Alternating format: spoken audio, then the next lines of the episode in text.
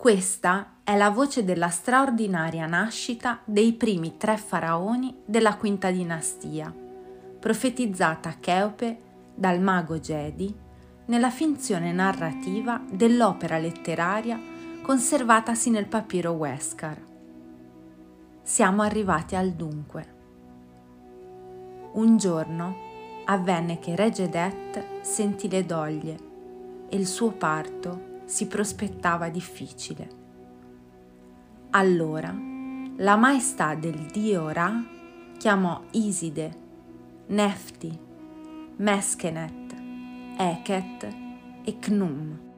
Iside, moglie e sorella di Osiride, insieme alla dea Nefti, anch'essa sua sorella, tradizionalmente sostenevano e proteggevano il defunto nel suo viaggio nell'aldilà e perciò erano divinità rappresentative del lutto, ma in relazione al faraone, le due, metaforicamente, lo ricomponevano, concepivano e nutrivano nelle fasi della sua rinascita ultraterrena.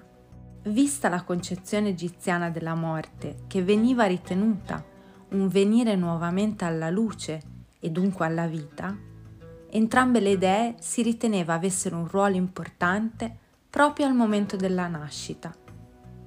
Iside, inoltre, madre di oro, spesso rappresentata nella piccola statuaria mentre lo allatta, non può che essere la madre per eccellenza. Fra le divinità chiamate a raccolta dal dio Ra, dopo Iside e Nefti, troviamo Meskenet che è una divinità anch'essa associata alla nascita e che veniva rappresentata nella forma di un mattone rettangolare provvisto di testa umana. E questo naturalmente non a caso, perché il cosiddetto mattone della nascita era utilizzato dalle donne al momento del parto. Si trattava in realtà di quattro mattoni, sui quali appunto pare che le donne egiziane partorissero il culto di questa dea era esercitato prevalentemente in ambito domestico. Un ruolo simile a quello di Meskenet era riservato anche alla dea Eket, divinità dalla testa di rana, la quale nello specifico esercitava il suo potere nella formazione del nascituro nel grembo materno. Knum, infine, rappresentato con la testa d'ariete, era il dio della creazione, che con il suo tornio da vasaio si riteneva plasmasse l'umanità. Insomma, questa è una squadra che il dio Ra non sta chiamando a caso. E infatti...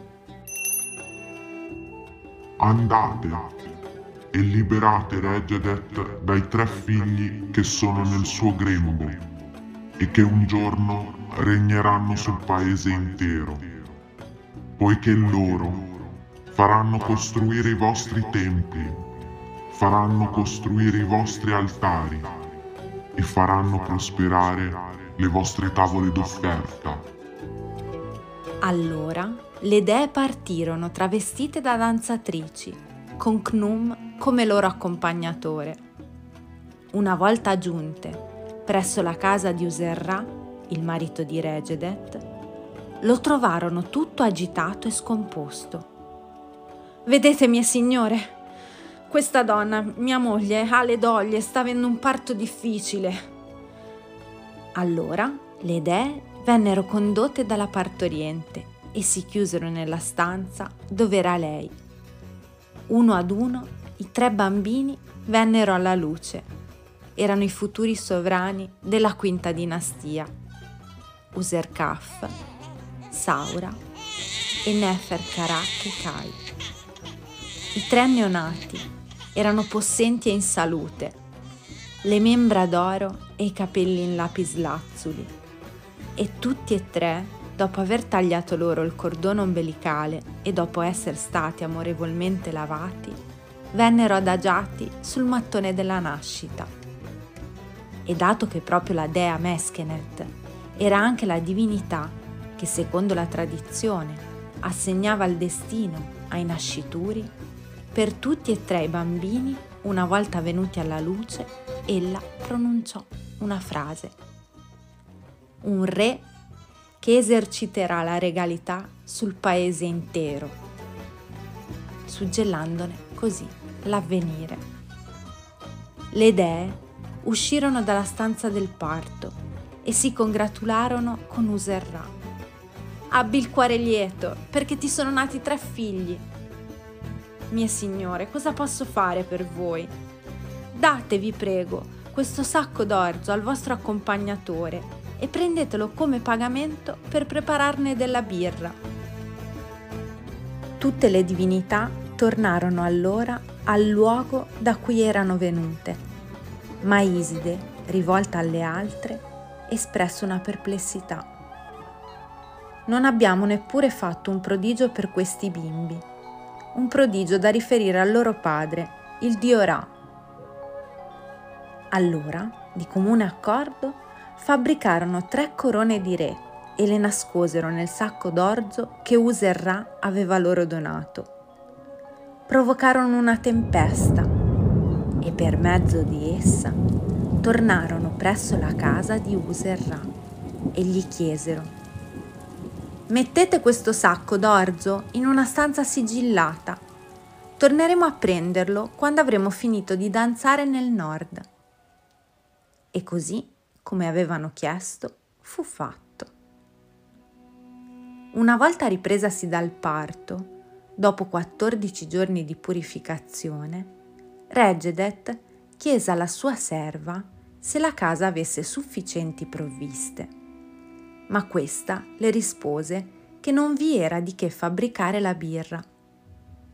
Allora la donna le comandò di prendere il sacco d'orzo dalla stanza sigillata tanto suo marito userrà ne avrebbe dato comunque un altro alle danzatrici una volta tornate dal nord.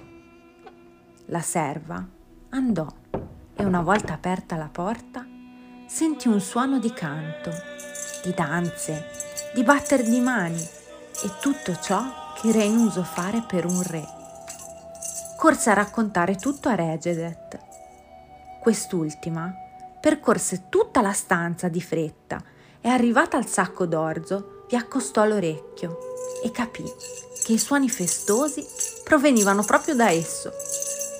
Il sacco venne chiuso in una cassa che fu messa dentro un altro baule, che a sua volta venne legato con un laccio di cuoio e che infine venne riposto in una stanza dove Regedet conservava le sue cose. Quando Userra tornò a casa, la moglie gli raccontò l'accaduto e il marito fu lieto di sentire queste notizie. I suoi figli sarebbero stati re. I due, prosegue il racconto, passarono un giorno davvero felice. A questo punto, però, la narrazione passa un po' bruscamente ad un altro momento della vicenda. Passati alcuni giorni, Regedet non è dato sapere per quale motivo, si adirò moltissimo con la sua serva e la fece punire, picchiandola. Allora, costei, molto risentita, andò in giro per tutta la casa chiedendo Può lei farmi questo? Essa ha messo al mondo tre re. Andrò a dirla alla maestà del re Cheope. Dunque si avviò con questo proposito e, per la strada, incontrò suo fratello maggiore e gli riferì le sue intenzioni di andare, appunto, a denunciare al faraone Cheope la nascita dei tre bambini. Questi, per tutta risposta, prese una mazza di lino e le diede un brutto colpo. Questo perché è sempre molto bello sentirsi capiti e appoggiati dai propri familiari. Allora la serva, sconsolata, andò a prendere l'acqua e un coccodrillo se la portò via. Niente, quando un dio vuole che si compia il destino della sua progenie c'è poco da scherzare. Il racconto termina con il fratello che va a raccontare l'accaduta alla neomamma che noi immaginiamo sollevata nel sapere che la minaccia rivolta ai suoi figli, futuri re, era finita in bocca a un coccodrillo. E così finisce l'epopea del papiro Wescar